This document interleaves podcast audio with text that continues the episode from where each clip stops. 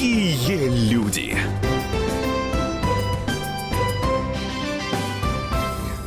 Добрый вечер. Это прямой эфир радиостанции «Комсомольская правда». А, военный журналист «Комсомольской правды», телеведущий, единственный журналист из нашей страны, взявший телеинтервью Пиночета, пресс-секретарь председателя правительства в тот момент Владимира Путина, а сегодня а, президент а, клуба путешествий Михаила Кожухова, ну и, наверное, главный путешественник всей Руси как вы понимаете, Михаил Кожухов, гость нашего эфира сегодня. Михаил Юрьевич, добрый вечер. Спасибо большое, что пришли добрый сегодня. Вечер. Ни, ни в чем не ошибся? А, да нет, ну, единственное, что а, некоторые упомянутые а, регалии и должности были так давно, что об этом уже никто не помнит, поэтому мне достаточно, достаточно скромно президент клуба путешествий. Но прежде, то есть, э, вот Михаил Кожухов это кто? Какая из всех этих? Журналист, регалий? конечно. Журналист. Журналист, конечно. Не путешественник, потому что ну, вас... Нет, нет. Я... А журналист какой? Потому что вас знают и как ведущего а, программы а, в поисках приключений, как вы объезжали весь мир, и за этим следила вся страна. А, ведь была и программа «Международная панорама» а, еще в а, самом начале 90-х. А, была и программа «Старая квартира», в, в культовая программа 90-х для многих. А, вот журналист какой? Международник? Э, не, ну ответ э, приличный, приличный, потому что э, все вот эти разговоры про какую-то там якобы тревел-журналистику или еще, или военную журналистику, это ерунда полная. Потому что если ты владеешь этим ремеслом, то, по большому счету, тебе все равно про что. Ну, конечно, есть области, в которых э, надо бы чуть-чуть разбираться для того, чтобы понять, чем там э, нейтрон отличается от атома, чтобы не в лужу попасть. Но если вот в такие тонкости не вдаваться, то, то я не вижу большой разницы между описанием битвы за урожай и там какими-то боевыми действиями подразделения. Мне кажется, это одно и то же. А, но все же подробнее. А что значит приличный журналист? А, это значит хороший.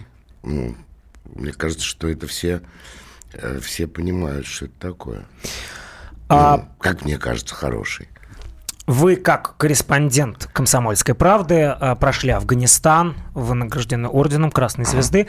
А вот как вы сегодня оцениваете э, те, те события, те решения, которые были приняты еще руководством Советского Союза? Да точно так же, как я их и тогда оценивал, как несусветную глупость как яму, в которую мы свалились нежданно-негаданно, за что заплатили десятками, э, ну, не десятками, более чем десятками тысяч жизней и десятками тысяч э, искалеченных людей. А как к этому можно еще относиться? По-моему, по-моему, ну, разумно, а по-другому никак. А ваше отношение к Михаилу Сергеевичу Горбачеву?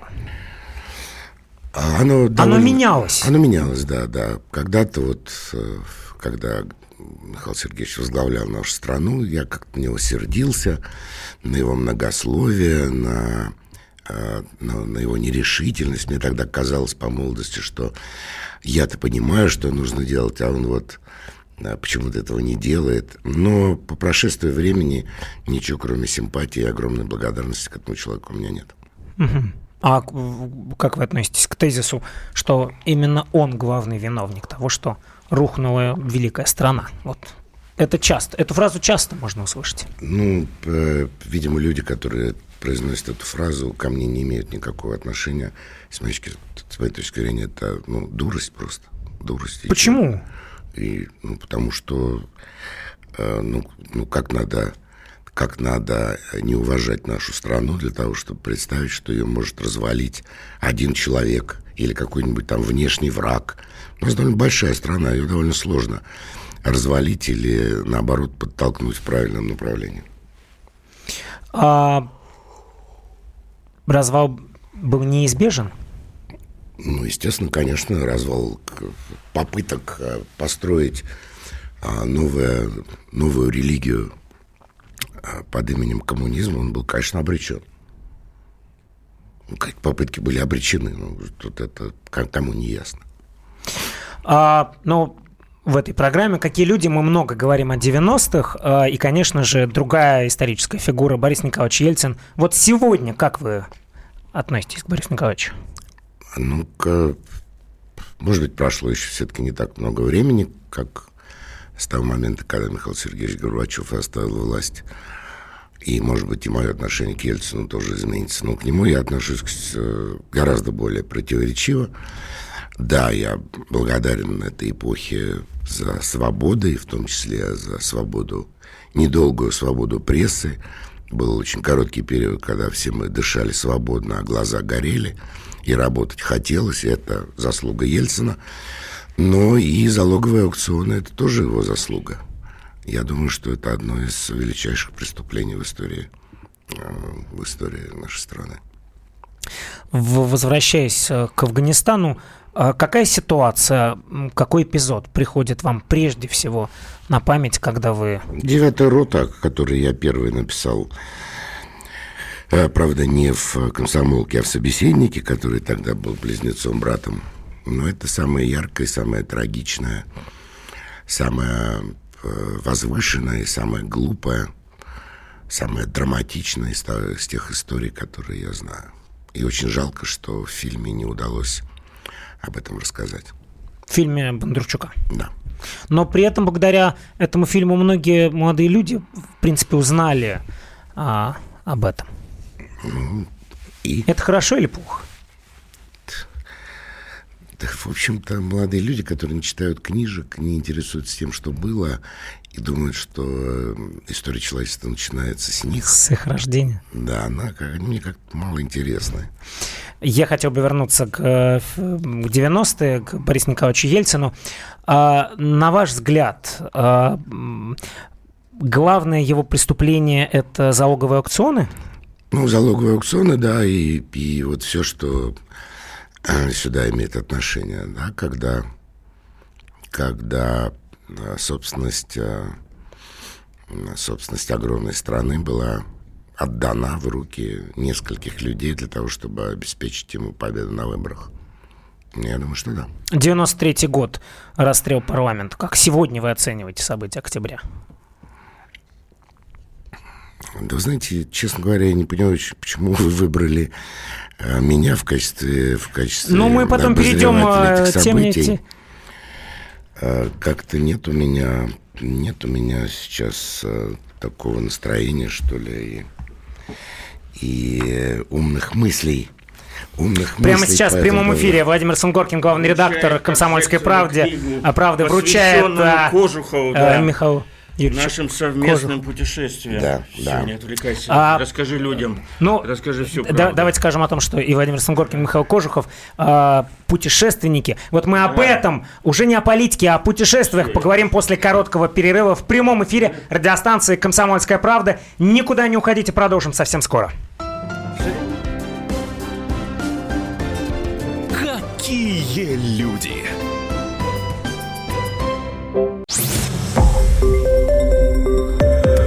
Радио «Комсомольская правда». Более сотни городов вещания и многомиллионная аудитория. Барнаул 106 и 8 FM. Эм. Вологда 99 и 2 FM. Эм. Иркутск 91 и 5 FM. Эм. Москва 97 и 2 FM. Слушаем всей страной.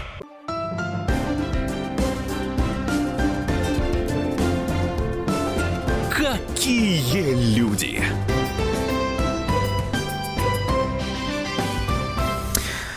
Президент клуба путешествий, э, телевизионный журналист, э, гость нашего эфира. Сегодня Михаил Кожухов. Э, Михаил Юрьевич, еще раз здравствуйте. Еще раз. А, но в, в самых разных интервью э, вас спрашивают про вашу встречу Аугуста Пина, с Аугусто Пиночетом. А, вы единственный журналист из нашей страны, а, который взял у него телевизионное интервью. Мы с вами об этом говорили в перерыве, и вы сказали, что вы вежливо уйдете от вопроса. Почему? А потому что эта история хороша в деталях. деталях. А, потому что есть там, ну я вот взял интервью с ним, поговорили и ушли. И, Но там есть и очень что? любопытная деталь, что э, вам дали, вам же дали 30 секунд, там 3 минуты на интервью, Да, но вы сделали так, вот- что беседовали с ним полчаса, и после этого чилийский парламент обсуждал это интервью, Совершенно и полмира верно. обсуждал Вот это Из-за интервью. того, что меня довольно часто об этом спрашивают, я решил ответить всем сразу. И очень подробно эту историю описал в книжке, которая вышла только что. Вот она вот, вот, вот ее премьера состоялась на этой неделе. Она называется «Клуб путешествий. Записки командора и других путешественников». Вот, и там очень подробно Ну расскажите, да, и там очень подробно. эта история изложена. Но какая-то деталь, э, которую сейчас, э, я думаю, что интересно услышать нашим радиослушателям. Очень красивая форма, белоснежная, с золотыми нашивками сухопутных войск чилийских.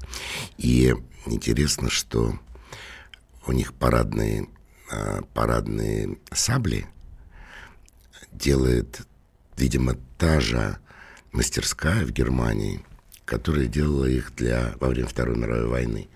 Только вместо свастики а, герб другой.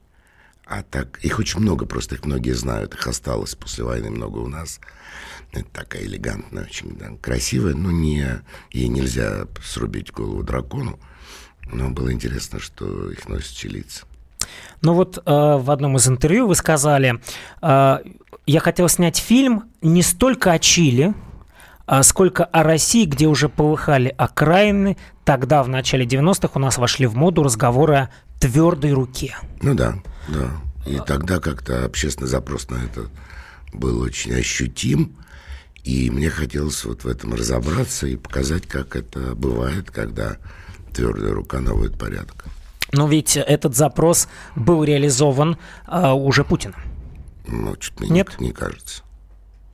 Я думаю, что э, речь шла о другом.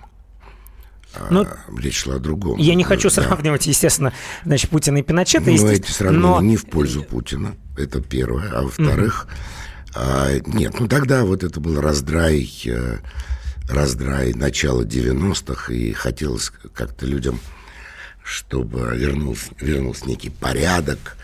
Это ностальгически казалось, что вот там раньше в СССР все было правильно, а сейчас все понеслось с колес. И вот, вот тогда этот запрос был ощутим.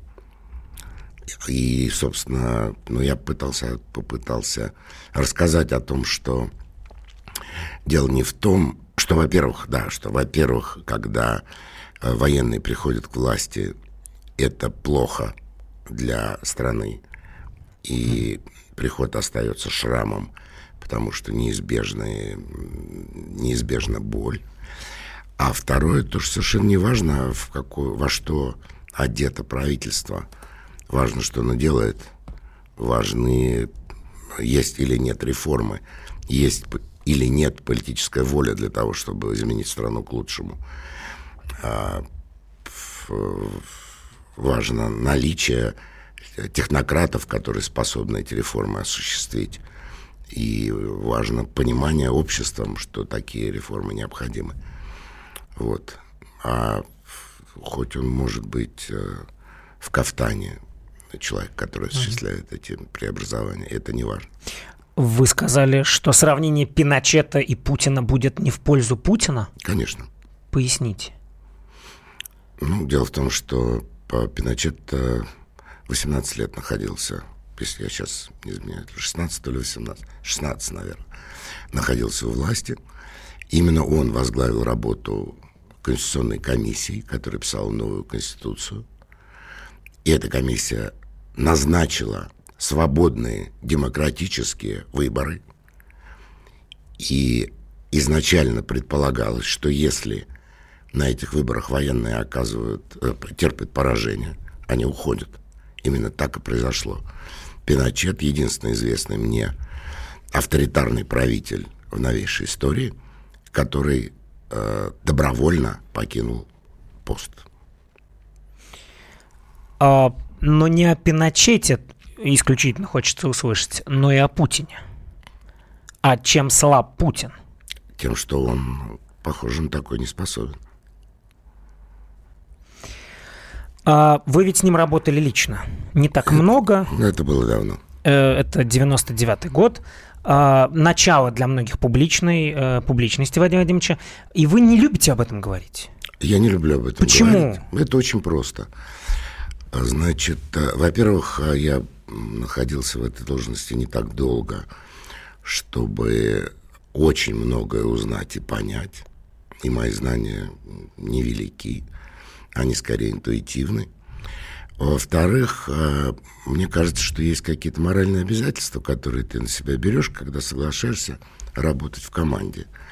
И если ты, переставая работать в этой команде, вдруг вынимаешь фигу из кармана, то я тогда хочу спросить тебя, а что ж ты там работал с фигой в кармане? А если тебе так там не нравилось, что ты эту фигу тогда не вынул из кармана?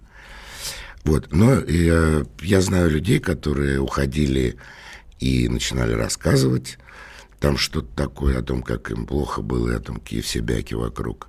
Но я не из их числа, это мой личный выбор. И, и у меня есть некие мои личные, взятые мной лично, угу. моральные обязательства по отношению к тому периоду. Но вы говорили о том, что э, есть два главных вывода для вас лично. Да, да. И это, этой работы. Я могу их повторить. Э, ну, первое, что горшки обжигают не боги, что туда... А, а кто? Люди.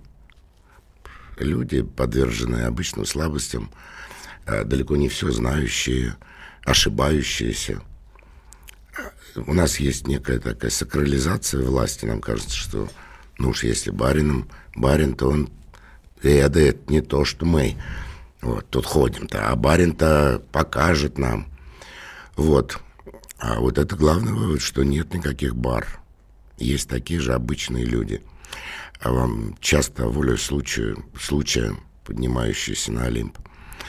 Вот. Ну а второй, а второй вывод связан с тем, что вот на той площадочке на Салинге, это вот верхняя площадочка на, на мачте над палубой, там представление о человеческом достоинстве, унижении, разные, другие, они там отличаются, отличаются. А, обнаруживая меня в первой приемной, так называемой Домом правительства, а, немногие сохраняли лицо в надежде на то, что они там завоюют мою симпатию и что-то такое, получат доступ к телу, не знаю, к знаниям. На это было противно смотреть. Они заискивали неприлично. А, по, а потом? Ну, потом я, э, в общем-то, бродил дорогами, на которых начальники встречаются нечасто, а некоторые э, встречались, тем не менее. Некоторые делали, делали вид, что они вообще меня никогда в жизни не видели – а, а некоторые там за что-то благодарили. По-разному. А, мы сейчас перейдем к другой теме. Конечно же, поговорим о путешествиях, но лишь один вопрос о том периоде вашей работы. Какая деталь, а, связанная с Владимиром Владимировичем, а, приходит вам на ум, которая очень точно его характеризует? Ну, фантастическая память и способность э, контролировать Э, контролировать э, ситуацию, держать в голове большие объемы информации. Он очень собранный человек. Он там мог, э, могли перелетать из города в город, а и вернувшись в Москву, когда уже, в общем, все валились с ног, он мог вспомнить какую-то деталь разговора, какую-то фразу им сказанную, там обратить на нее внимание, и это удивляло. У нас минута до перерыва. А, о путешествиях а, вы как-то сказали, когда вас спрашивают, где вам понравилось больше всего, вы теряетесь, потому что вот слово «больше» вас смущает. Но где вам совсем не понравилось? Э, вы знаете, и то, и другое – это очень личное. Ну, так не может быть, потому что э, понравилось – это настроение, вкусный угу. ужин, там хорошее вино, красивый вид. А не понравилось – это вот, ну, все наоборот – дождь, плохая компания. То есть совокупность. Не, невкусно, да, и, и все, и настроение испорчено. Но я всегда говорю, что у взрослого не идиота не может быть А, не может быть чего-то одного самого-самого. Одной песни, одной книжки, одного блюда. А, может, Михаил, да. Михаил Кожухов, гость нашего эфира. Сегодня продолжим через несколько минут. Не переключайтесь. Какие люди!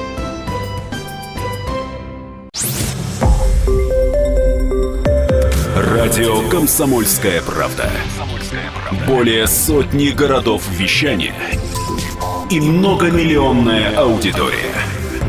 Керчь 103 и 6 FM. Эм. Севастополь 107 и 7 FM. Эм. Симферополь 107 и 8 FM.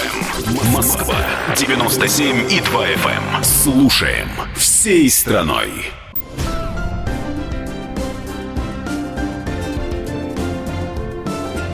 Какие люди!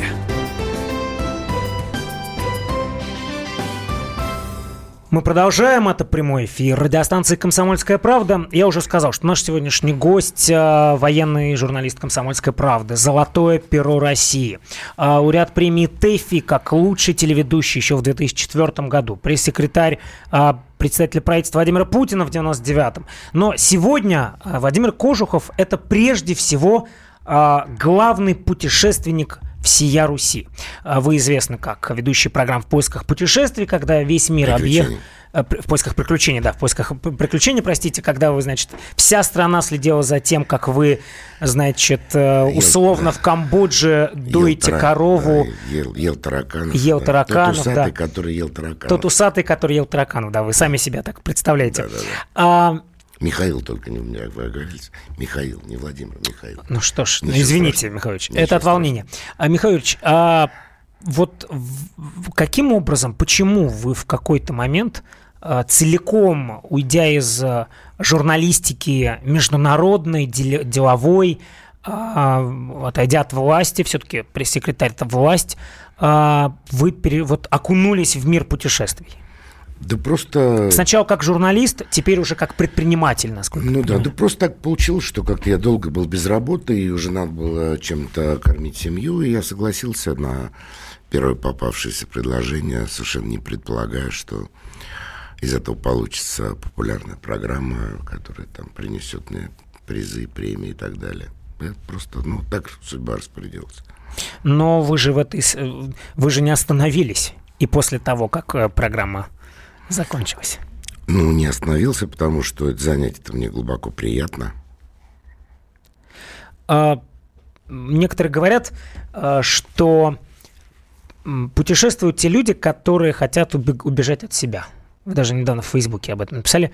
А, путешествуй, э, процитирую, а, путешествуйте, но от себя не улетишь. Но это Вася Ложкин на выставке ФЦДХ а, предупреждает. Но вы с ним сфотографировались и согласились. Угу.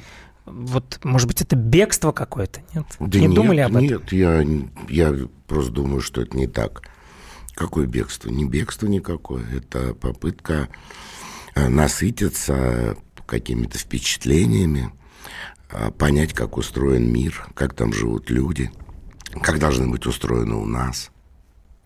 А а вот последнее самое интересное, потому что у огромного количества людей, когда они выезжают за рубеж, меняется отношение к нашей стране. Ну, Значит, да. когда приезжаешь в Европу, понимаешь, что у нас все плохо. Когда приезжаешь, ну, условно говоря, в, в, Юго, в Африку, понимаешь, что у нас все хорошо. А вот как вы оцениваете, проехав весь мир буквально? Как у нас? Да вот а, все время об этом думаешь. Я буквально на днях вернулся из страны Басков, это север Испании. Он, кстати, очень похожий, кстати, на нашу страну. Больше всего север Испании напоминает Байкал, вообще Сибирь.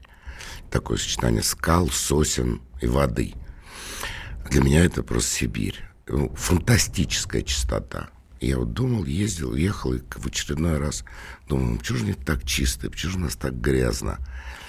Что же такое вот это загадка природы какая-то?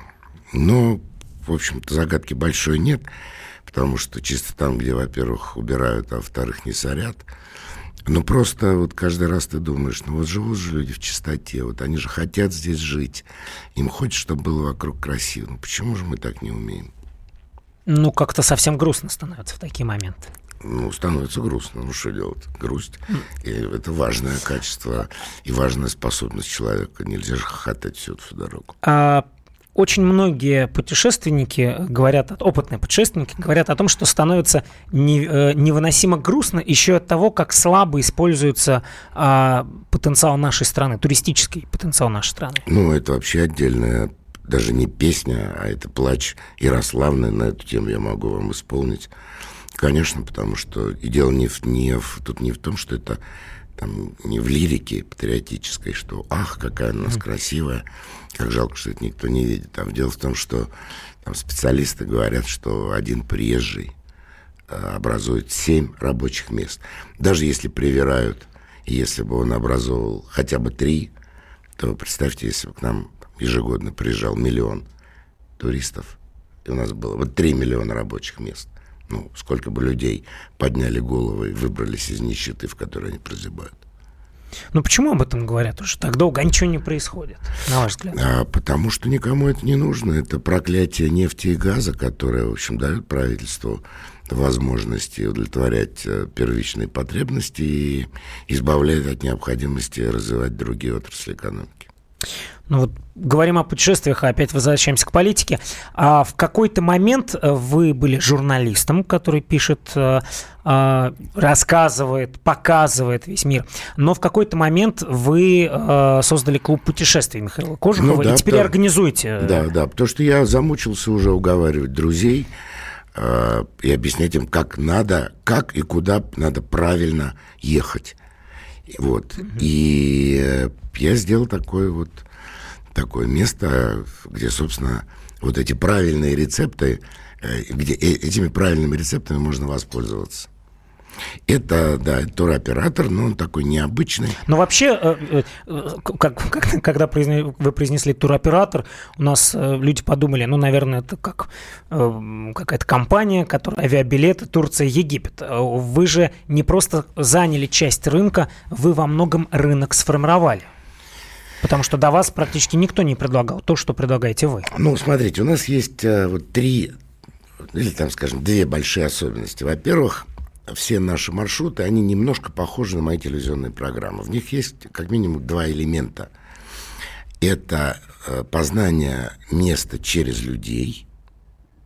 Вот я абсолютно уверен, что сейчас вот те, кто ездил со мной в страну Басков, они на всю жизнь запомнят Педро из э, маленького городка, который mm-hmm. пекарь, художник, э, отец нации, э, просто главный любитель всех русских и просто замечательный улыбчивый человек, который с нами провел полдня, поставил на уши весь город, провел нас со всякие закрытые гастрономические клубы и так далее. Вот ты из поездок должен привозить имена людей, которых ты будешь с улыбкой вспоминать. Второе, ты должен получить какой-то личный опыт. Вот мы там в этот раз э, у, ба, у Баски, как и Чукчи, устраивают соревнования по гребле. Вот э, у них такая лодка серьезная, там э, 9 гребцов, ну, 8 гребцов, капитан. И вот мы попробовали на такой лодке по морям, значит, по-баскски перемещаться. Вот. Это вот с одной стороны. То есть люди и опыт. И второе, у нас в группах есть душа компании. Это, как правило, э, какой-то известный человек, ну или более или менее известный, потому что не всех, не все это, это не всех можно назвать звездами. Там есть э, ну, абсолютные звезды, типа Андрея Макаревича, да, а есть э, менее известные люди, там Сергей Цыгаль, которого многие, может быть, помнят по программам тоже телевизионным, художник, кулинар, там Андрей Бельжо, Алекс Дубас, Михаил Козырев. Вот. И э, при том, что всегда нас встречает какой-то местный человек, который объясняет, значит, как правильно жить там по-баскски, мексикански или еще как-то. Душа компании — это вот человек, которому есть что сказать про это место, а, или про людей, про, про, про жизнь вообще. Ну, там у нас, я не знаю, у нас есть такой многим известный Олег Нестеров, лидер группы «Мегаполис», а, который увлекся сейчас литературой, написал книгу про Берлин, а потом про Стокгольм. И ему хочется рассказать вот про этот Стокгольм, который он понял. А есть Максим Кучеренко, это группа Underwood, моя любимая. Макс вообще потрясающий, интересный человек. Он из Крыма. И для него Крым не ваш, не наш, а это его родина. Это у него такая программа, называется «Крым, портвейн, рок-н-ролл». И он показывает, естественно, поет, естественно, там водит к своим друзьям. И это, ну, ты, хоть будь ты семи пядей во лбу и используй все современные гаджеты, ты так не увидишь Крым, как ты увидишь его с Максом Кучеренко. Но э, отдельное внимание, я знаю, что вы, э, скажем так, уделяете э, экспедициям под парусами. Э, речь идет о паруснике Крузенштерн. Ну, да. э, вообще легенда, э, легенда в мире, но у нас да. многие да, не знают об этом. Ну, жалко, что не знают, потому что, во-первых, это совершенно уникально. Для тех, кто услышал, только что расскажите. Да. Во-первых, это уникальный парусник. Его построили в 1926 году немцы, воплотив в нем лучшее, что было к тому моменту вообще в парусном э, кораблестроении. Хотя в это время же уже ходили пароходы. Они строили грузовик, выжиматель ветра, который мог бы только силой парусов возить селитру из, из Чили. Она тогда была нужна для производства пороха. А потом, после войны, этот корабль стал собственностью Советского Союза, он отметил 90 лет прошлой осенью. 90 лет. Такого размера парусников, изначально построенных только для работы ветра, больше нет в мире. Когда ты вот заходишь на Крузенштерне в порт, даже немецкий, там тысячи людей стоят в очереди, и э, у них там еще слезы благодарности за то, что мы его сохранили. Вот. И на нем абсолютно другая жизнь очень не похожая ни на что. Ни на яхтинг, ни на, тем более, город. Потому что там э, проходят практику 100 мальчишек, 17-летних, это курсанты рыболовных училищ. И э, это учебная российская судность, где зарплаты маленькие. И люди, которые там остаются, они вот не про заработать, они хотя они, конечно, там земные, у них э, жены, все такое, но, э, но не только про это. И в результате вот соединения этой красоты неземной и правильных каких-то очень людей, все это воздействует на наших, на тех, кто с нами вот туда ходит, совершенно фантастическим образом. Вот сколько раз я уже был трижды там с группами, каждый раз, когда мы сходим на берег – вся группа ревет в три ручья. Просто размазывает слезы и сопли по лицу. Потому что так это трогательно, так это берет за душу.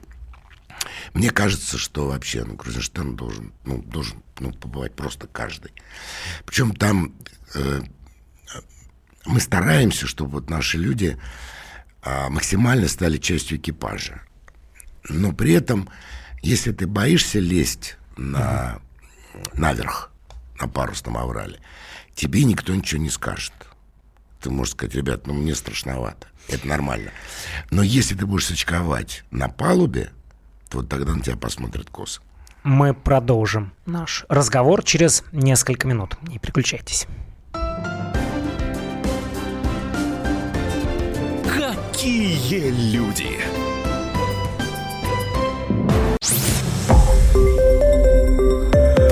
Радио «Комсомольская правда». Более сотни городов вещания и многомиллионная аудитория.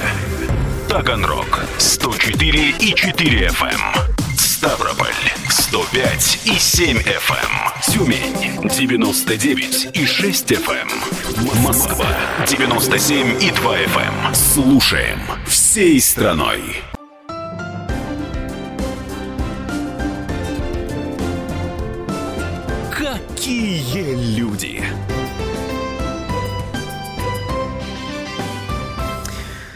Мы продолжаем. В гостях у нас сегодня Михаил Юрьевич Кожухов.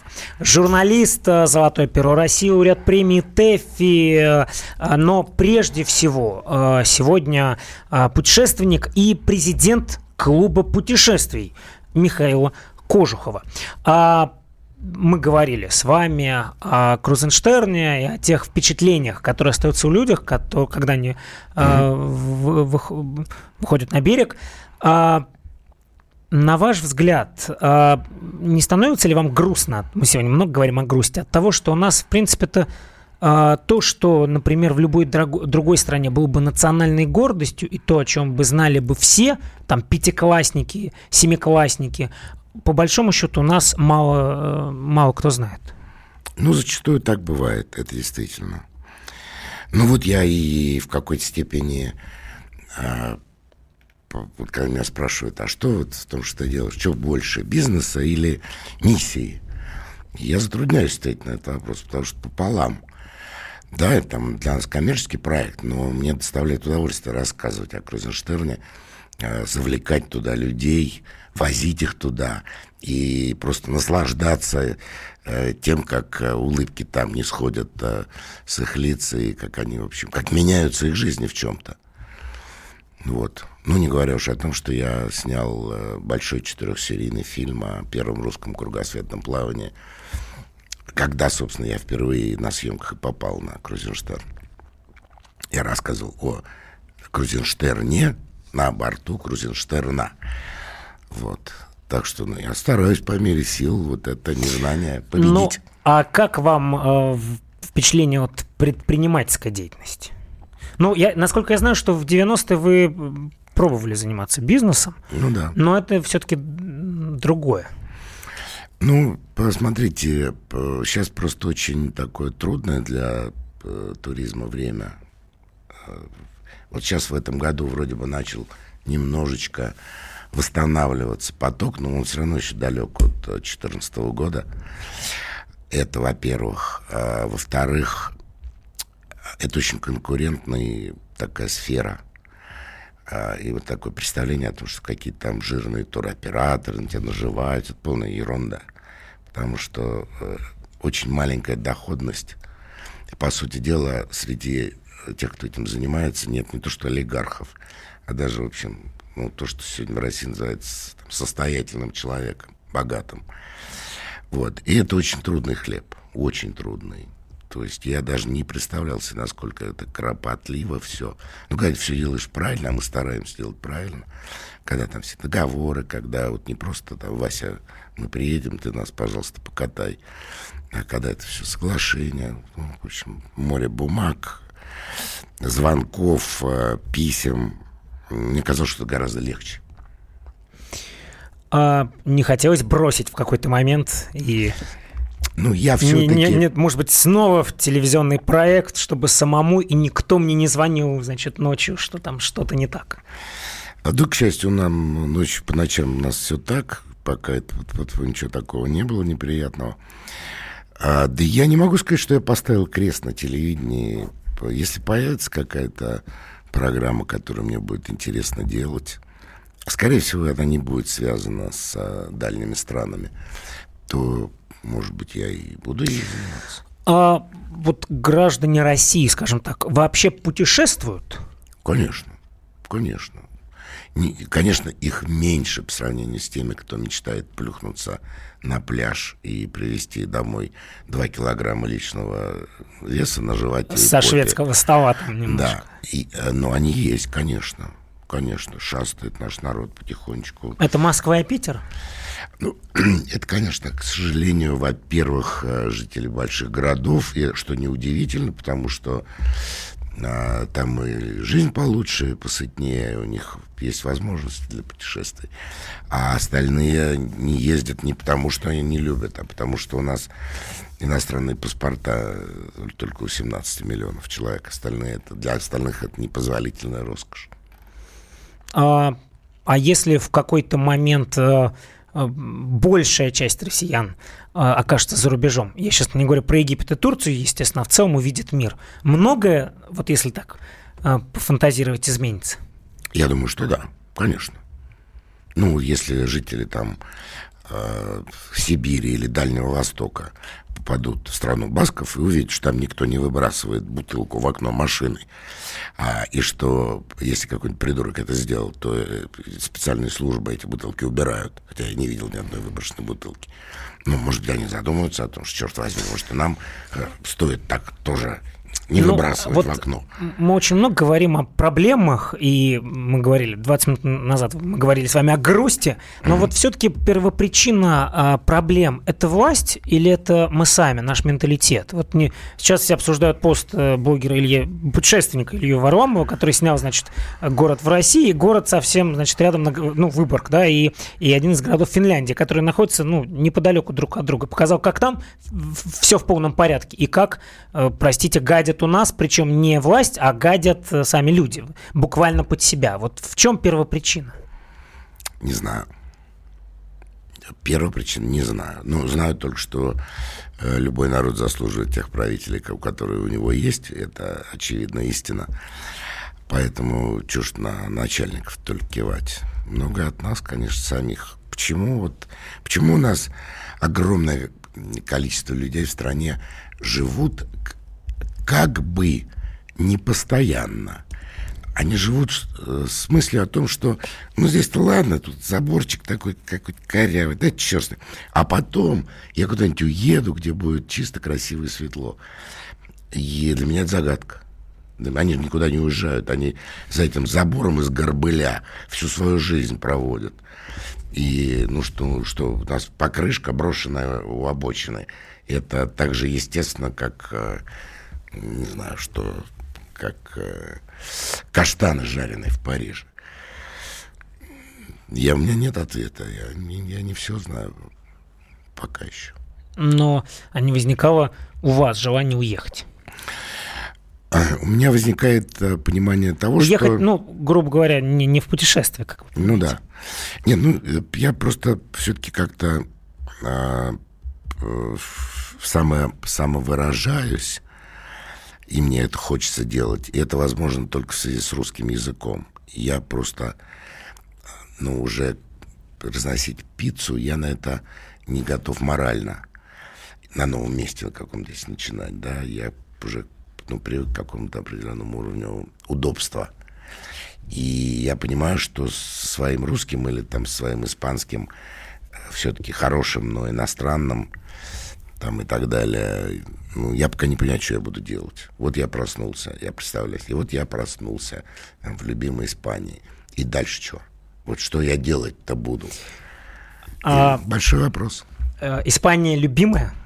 Ну, я просто испанист, э, и поэтому все, кто говорят по-испански... Я просто к тому, что мы с вами об этом говорили, и вам постоянно задают этот вопрос, он вас немножко раздражает, вот где вам понравилось больше всего. Но все-таки э, вот что на вашей памяти самое, самое теплое впечатление? О чем? Ничего. Я просто действительно, я люблю очень испаноговорящий мир. Когда-то я знал его хорошо и умел о нем рассказывать, в том числе и в комсомолке. Вот, сейчас, конечно, я выпал из информационного потока, но все равно это тоже моя, тоже часть меня. Я там люблю бывать. И по-прежнему довольно много знаю. Но подчеркнем, не Испания, а именно испаноговорящий. Ну, и Испания в том числе, все-таки оттуда все корни. В завершении мы об этом говорили некоторое время назад. А, клуб путешествий Михаила Кожухова, записки командора и других путешественников. А, о чем еще вы пишете в этой книге, помимо того, что, о чем вы уже сказали? Ну, во-первых, там есть э, очерки наших душ-компаний о путешествиях с клубом или без. Есть, конечно, э, раздел, посвященный Крузенштерну. Это такие моменты счастья, которые обычные люди, не журналисты, зафиксировали и пытались объяснить, что же их там, почему там захлестывают эмоции.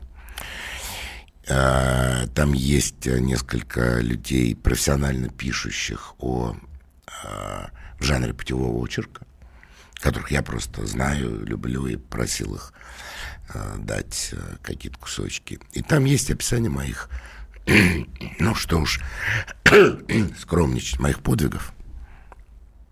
Моих подвигов. А я не буду вас спрашивать про подвиги, потому что любой может э, прочитать это в книге. Ну да, ну потому что знают многие, что именно я спас человечество от конца света, который обещали шаманы майя.